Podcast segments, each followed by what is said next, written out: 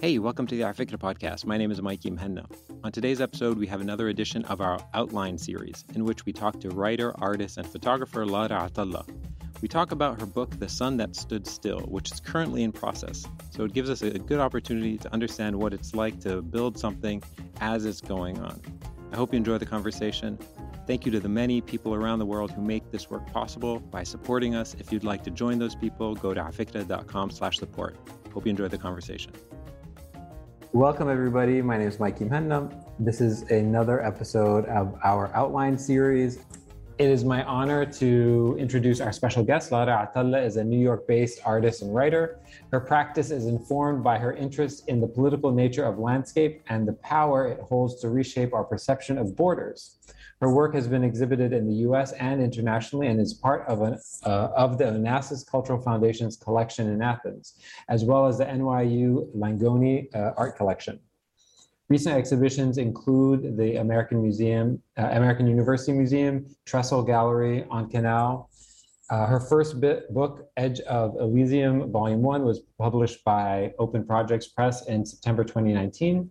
Her writing has appeared in Artforum, Camera Aust- uh, Austria, Flash Art Italia, and the Brooklyn Rail, among others. Lara Atallah, welcome to afikra. Hi, Mikey. Uh, it's nice to be here. it is great to have you. So, you know, when we introduce people who are, you know, um, multi hyphenates, they do a lot of different things, a lot of different media. I guess before we get started, I have a question for you how much do you cringe when I read your bio? Like, do you still feel like that actually describes you, or you're like, oh, this is doesn't describe me at all? And it's it's always a very cringy moment where you're like, oh, why? uh, does it describe me? I mean, it describes events from my life, yes, factually, but the, a bio actually describes the entirety of a person. That's a, a, very philosophical conversation that we can definitely have. Um, I mean, it's it's factually on point, but yes, definitely cringy. okay, because we are you are an artist and a, a writer as i mentioned um, but insofar as this is one of our outline conversations we are going to talk about one of the projects that i didn't mention yet and it's because you're in the middle of writing it completing it and that is a project that is called the sun that stood still mm-hmm. if you would tell us a little bit about what this project is who this person, who these people are on the screen, for those of you who can see the screen, and sort of where you where you are in this project. Um, so the sun that stood still is a bit of a, I guess it's like an homage, you can say. It started when my grandmother passed away at the end of 2019, like around tw- November 2019, and you know when you're dealing with the death of a loved one uh, not much makes sense. It's a very abstract concept and you're trying to figure out how to navigate those feelings and how to go about it in your day-to-day life. And um, you know photographs is very much i mean yes i'm an artist and a writer but photographs to me are a language in and of themselves and they help me make sense of the world whether it's making sense of things that are abstract or non-abstract. And so when when i went back to my grandmother's house for the first time since she passed and that was like maybe three weeks after she passed away so it was around it was around the winter solstice um, in december 2019 and um, I, I I've just really I was intrigued by my reaction because all I cared about and all I wanted to do was grab photographs. Uh, the furniture I borderline don't really care what happens to it and document that house as I've always remembered it and photograph it because when it's all said and down done that's what mattered to me most just wanting to like record what's left of that experience to keep it alive for as long as I can, if that makes any sense. No, it makes a lot of sense. When my grandmother died, it was like a deeply traumatic experience because we also lost the house. And I completely relate to this idea of like almost uh, feeling like sun, uh, sand is uh, dripping through your fingers, and you're just like, I can't, I can't hold on to these memories. It's it's when you walk into that house and you realize that what made it what made it a home the energy that made it such a profound you know uh, deeply important space for you like the second this the person that's attached to it is gone the house literally turns into just walls like walls and windows and that's it and that was like a really um weird cognitive dissonance to experience right like this is not this is not the home that i grew up in practically this is just it's just a random house. Yeah. You know what? You know when that experience for me is like uh, is very profound, or or at least is um, unavoidable, is when you remove frames off walls mm. and you see the the color behind the uh, the paint behind the frame, because in a way it's like a very revelatory experience. Like in fact, you're actually seeing the true color. Yeah. Um, and and all of a sudden you're like, oh, that's right. I wasn't seeing this place for what it was. Uh, I was seeing for this like these layers of memories and um, and implications about who I am and who I might be and who I might have might have been. Mm-hmm. Um, okay, let's let's uh, let's go through this questionnaire um, to see how the project started and uh, where we are now. I guess what were you doing before you started working on on the project? Um, I basically I'm constantly working on a million different things because for some reason my my brain can't just run on one lane, so I'm always operating on at least six of them. Um, and at the time, I was I was and I, I still am on some level working on like um, these large canvases where I was doing multiple exposures of cyanotypes. Um, and they were cyanotypes of different skies that I had photographed in different parts of the world. And it was sort of fitting the framework that you introduced in the bio. So you know my interest of like reflecting on how um, photographs of landscapes inform how we perceive borders and sort of nullify them or at least trivialize them in a way. And i think the whole um, the whole point for me of doing the, that project is um, i was i was obsessed with finding out what happens when you layer cyanotypes of different skies from different um, from different time zones which in and of itself collapses this idea of photography as a record of um, of a specific moment in time, and that was kind of what was happening mainly in the background when this thing happened.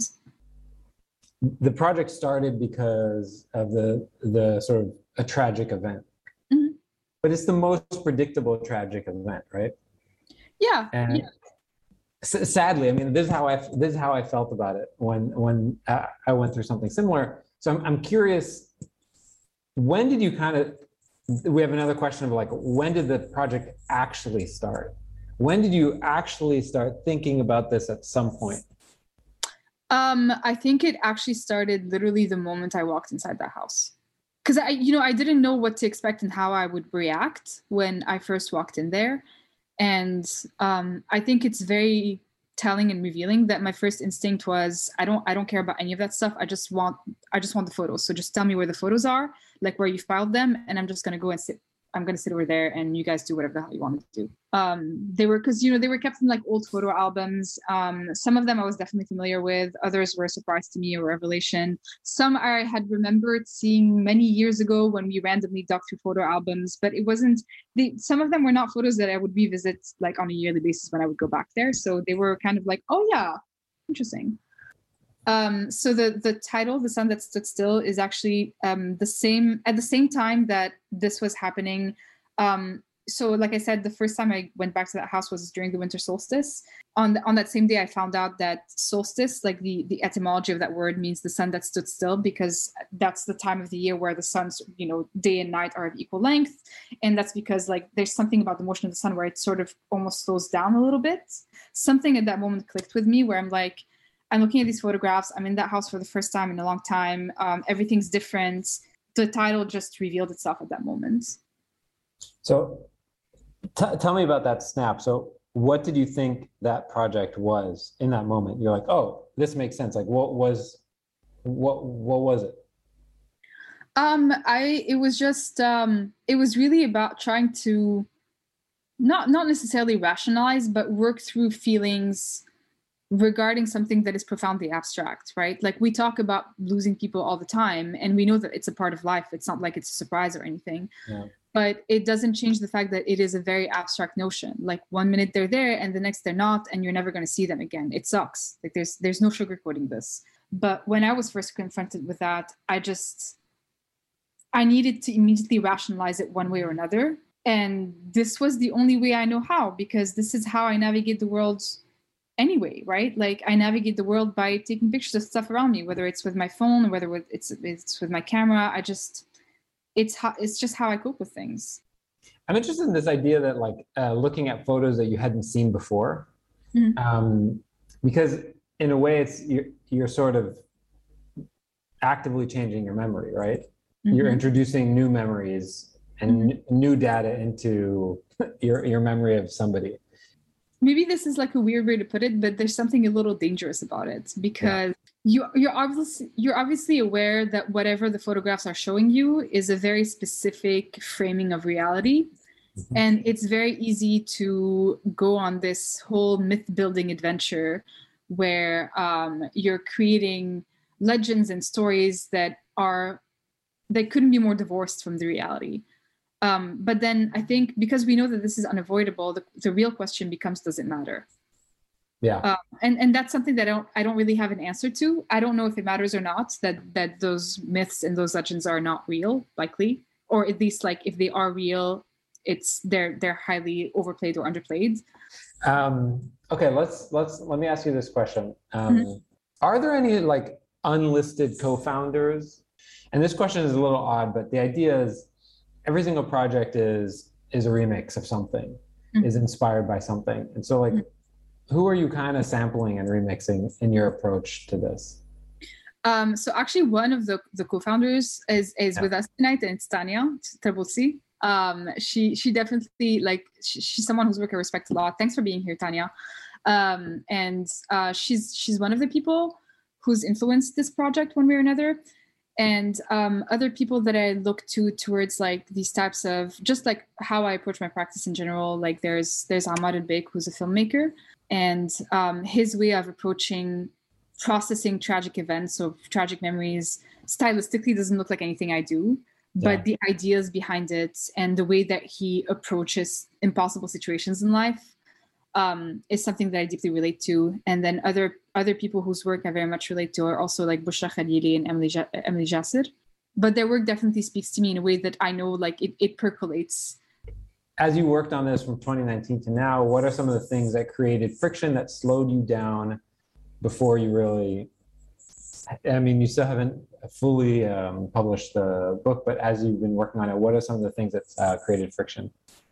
we, yeah so the book is not launched or anywhere near that yeah. but uh, what created fiction for me was just my my my own way of dealing with grief right? Like i first I, I started off wanting to rush into this and scan photographs and just get to work and let's just do it. And then i realized that, that come february i was not ready to do this at all. Um, i was forcing myself to normalize something that i just wasn't ready for. And i realized that i just needed to give myself some time to just just be sad and live in that live with that abstraction and contend with it. Yeah. So the last question before we get into the process of, of writing itself is this something that you had to do or is this something that just somebody had to do? Oh 100% i had to do it I yeah, I def- definitely the, the last thing on my mind is anybody else here. Uh, just being very honest about this. This is yeah. very much about about me being sad. like I have no moral qualms about this. I'm uh, this is like a, a therapy project. Whoever wants to join in is welcome. Whoever is not interested, you don't have to look at it. Who are some of the early believers uh, that shaped the project and sort of spurred it on, if any? Um, I think institutionally, I could say the Arab American National Museum because I actually pitched this project earlier this year for their residency. Mm-hmm. And um, I, I, got accepted. Like they granted me a residency. I think was it in March or April, uh, March or April, one of those two months. Yeah. And that helped a lot for me to just sit down and focus and give myself a time frame where I can, um, at the very least, set up a structure and start the writing process, which I had been super behind on um, and that was that was really like a very important catalyst in this process. Yeah. So is this a is this a deeply uh, is this a deeply uh, traumatizing experience that we're talking about uh, you know uh, i don't know that it's deeply traumatizing but there's definitely a part of me that's like i hope i don't look back on this and think i can't believe you just showed, showed that work before it was done yeah um, yeah. Well, I, I I'm I'm thankful that you're doing it. I should I should give a, a big shout out to the Arab American National Museum because they're they're the folks who connected me to you. So um, mm-hmm. this event would have been would not have been possible without their suggestion. So I'm excited about that. Okay, so if, if we were to think about this in sort of phases, this is maybe a, a strange question to ask. At this point, uh, as a retrospective, what are the sort of the phases of the evolution of this of this pro, uh, project? There's a moment you walk into the home, and there's the moment I get back to New York, and I'm like, okay, let's go, let's get to work, let's get to work, let's get to work. And then there's uh, that moment in February. It was it was before the lockdown, but you can already tell what the weather was looking like. Um, where I was where I was thinking, I think I'm going too fast. I'm not ready for this. I need to stop. And then after that, uh, a year later, the the opportunity came up with the Arab American National Museum. I felt like I was in a better place to do this, so I just like dove right back in. And then as far as like timeline and goals, I mean, my my goal is to obviously complete this project. Um, as far as having a timeline, don't really have one. Um, I just think it, it's going to take the time that it's going to take. Whether it it I finish it, I wrap it up in a year, two or five. Like, I'm not in a hurry personally. I just want it to be something that represents like the vision that I have for it, and uh, I want it to be a product that I feel gives me closure, and maybe to others it can be relatable in different ways. Maybe it can help them get closure through other means in different regarding different aspects of this project Okay, let's keep on going. Um, this question, um, I'll read it verbatim, but then I'll actually try to explain what it means. Knowing what you know now, if you could have packed better for this trip, this camping trip, what are some of the things that you would have prepped for, prepped better for? Are there things that you're like, oh, Allah, I wish I had done this? So when I first walked into the home, a lot of furniture had been moved around. Yeah. And that really, really, really irritated me to like an almost nonsensical degree like I was really ready to shout at people. But I think that's the one thing that would have changed. I wish I could have seen that home the, the way that it had always been as opposed to like post event. And that's the one thing that I would have changed. But otherwise, no, I wouldn't have changed anything else. What were some of the critiques of the project that influenced your work? Both internal and external critiques, maybe of in that small that small circle. I feel like no external critique measures up to my internal critiques. For real. so I think my, my, my main the main critique was um, should this should this uh, should this even exist? Um, is this something that should be um, that should become like public information? Um, am I am I manipulating somebody's memory? Am I being disrespectful? Is this dignifying or is this um, taking away from somebody's agency who can't speak for themselves. And that's something that i'm constantly going through uh, and i'm constantly working through. Okay let's keep going. So what have been some of your most instructive failures both in in uh, sort of i guess in the process of writing this Oh, writing is a mess. It's such a complicated thing to write. I mean, the, the, the, photos are one thing, but like trying to come up with a text that complements and doesn't illustrate, um, writing that adds a story that is worthwhile. It's um, that is a that is a failure that I contend on on you know whenever I'm working on this. Right, like it's not not to say that every time I write it's a failure, but like it's definitely the thing that's looming in the background. Right, how do you make a text that reinforces the photo the photographs but doesn't eclipse them and adds a, a, dimension to this work that the photos on their own could not add. Um, this is a weird question in in this type of thing uh, because it's so emotional but i'll just read it as is and then we'll sort of interpolate it. Um, how do you quantify achievement? What does success look like? What are you sort of proud of with this type of project I think the the success that I'm aiming for, the achievement that I'm aiming for, is to s- start with a personal story and successfully branch it out to much bigger issues that are not so connected to that story. So like there was a slide earlier where I was showing like uh, newspaper clippings from like Greece sending refugee back and then D- Denmark doing whatever the hell fascist shit it did recently. Um, and I think what what I want this end product to do is to go back and tie it into the what what guides my work which is like constantly questioning what are the um, what it, what is what are what is the implication in participating in nation states and what is required in maintaining a border and what are the consequences of upholding people to irrational man-made borders. We're we're all we're all bearing the consequences of borders being reinforced and the violence that is required by all borders to be maintained. And I think the success of the project for me is to make sure that one of the main takeaways is that we started with a personal story, but we ended on a reflection that is much deeper than that and much more broad than that. And I think much more important than that ultimately.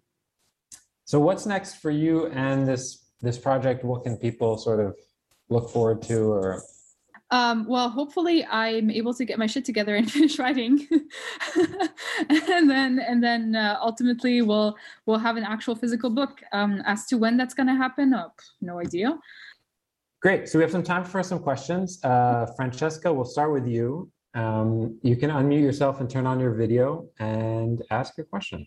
Okay, so I had a quick question, and that was basically so I understand the project is still in process, and I was just wondering that you know your main subject is grief, but what message would you want the reader and viewer to take away from the book?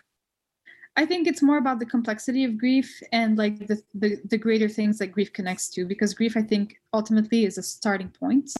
It's a starting point to like a whole Pandora's box of different emotions and i think it's about normalizing exploring these different types of emotions and being able to talk about it on a public platform or in a public manner as opposed to just pretending it's not there and carrying on with your life which i don't think is healthy um, have you considered doing the writing in different languages uh, no I, I have not because um, it just hasn't occurred to me it i just it it's came together like that. It's probably going to continue like that. Um, will this change down the down the line or in the future? I couldn't possibly tell you today, but I don't think it will. I'm not sure. Thank you. It was very interesting, and good luck. Thank you. Thank you for coming. Cool. Um, okay, I think that's Yasmin. Yasmin, if you want to turn on your camera, um, you're already unmuted. You can go ahead. I'm gonna disappoint everybody. I'm not. Oh, you're not Yasmin. My name is Fuad. I had a question that I typed in the chat room, but I'm just gonna elaborate. You can, you guys can read the actual words that I wrote. I'm always interested in projects like this that start with a trauma experience or as a reaction to an event. Mm. And there's a decision taken in the moment to do something about it. And that's how the project starts. But as time passes, as our emotions evolve, and as we start recollecting events, including our emotions back then, the project itself is evolving into something reflective of how we are today. And that is itself evolving as time continues to pass. So I wonder when you look forward in time on how the end product is likely to look like, do you think it will be more reflective of the person you were and your state of mind back then which you tried to freeze in time, just like the title of the book tries to imply, or it is uh, part of the evolution of your feelings and your state of mind and how you are recollecting those past events, including your own feelings, taking into consideration how you are growing as a person and absorbing those feelings differently and rationalizing them with your personal growth. It's important to uh, honor every step of your process, whether like it's what you were like when you first started versus what you become as you work on it. And I think, and this is something that I struggle with every day. I try as much as I can to honor all of these versions of myself and to make that progression apparent. Um, I know it's like hard because the more you progress, arguably the better you become, and then you you're like fighting this need to go back and like re-edit your past self. And I think my biggest challenge here is to try as much as I can not to edit that past self and to just leave it as it is and just carry it on as like a as like a linear progression does that make sense it does. I'm just wondering if you are monitoring if you're honoring that rationale or things uh, slip out of hand simply by doing it and you end up with a different end product all of a sudden. Ah that's a that's a very valid question. Um i don't know. I'm trying i'm trying to exercise caution in that realm. Like i'm trying to tread carefully between not modifying so much um, so that I'm recreating myself, and and also uh, sticking true to becoming someone who may like ultimately change their tune or have different opinions because it's just life. Like we're always changing all the time. Fair enough. Best of luck. Thanks so much. Okay, Lara, thanks so much. This was really, really fun. Um, if anyone's interested in connecting with Lara, you can look her up online. It's very easy to get in touch, and uh, she's on social media as well. Uh, I really, really look forward to being able to see the final product. I, I feel like this is like eerily, eerily similar to how I feel, and so I'm. Um, you're doing you're doing my work for me essentially. no, thank you, thank you so much for the opportunity to talk about it. Um, it's I again did one of those things where over the past few months I haven't really touched the project, so it was nice to sort of be thrust back into having to deal with it and talk about it and kind of think of, out loud with you. Um, so thank you very much for this opportunity, and it was it was really fun to chat with you and, and everybody else. Um, I put a link into the chat uh, to give us feedback. It takes a few seconds. Just a, a, single question: Was this good? So you can click on that. Um, I will leave you. Uh, tomorrow we have a Matbakh event uh, with Amar Sartawi. And then on Saturday, we have a, a community presentation event. And um, next week, we have an event with uh, Tanya Trabulsi, actually, and Tamara Abdul, uh, Abdul Hadi. Um, I'm uh, blanking on her name. It will be our first double exposure event. So tons of cool stuff going on. So tune in, and this will go up on our YouTube page and our podcast in a couple days. Lara, thanks so much. Thank you. Have a great day. Bye, everybody. Hey, I hope you enjoyed that episode. If you'd like to watch the full uncut version, go to youtube.com slash afikra.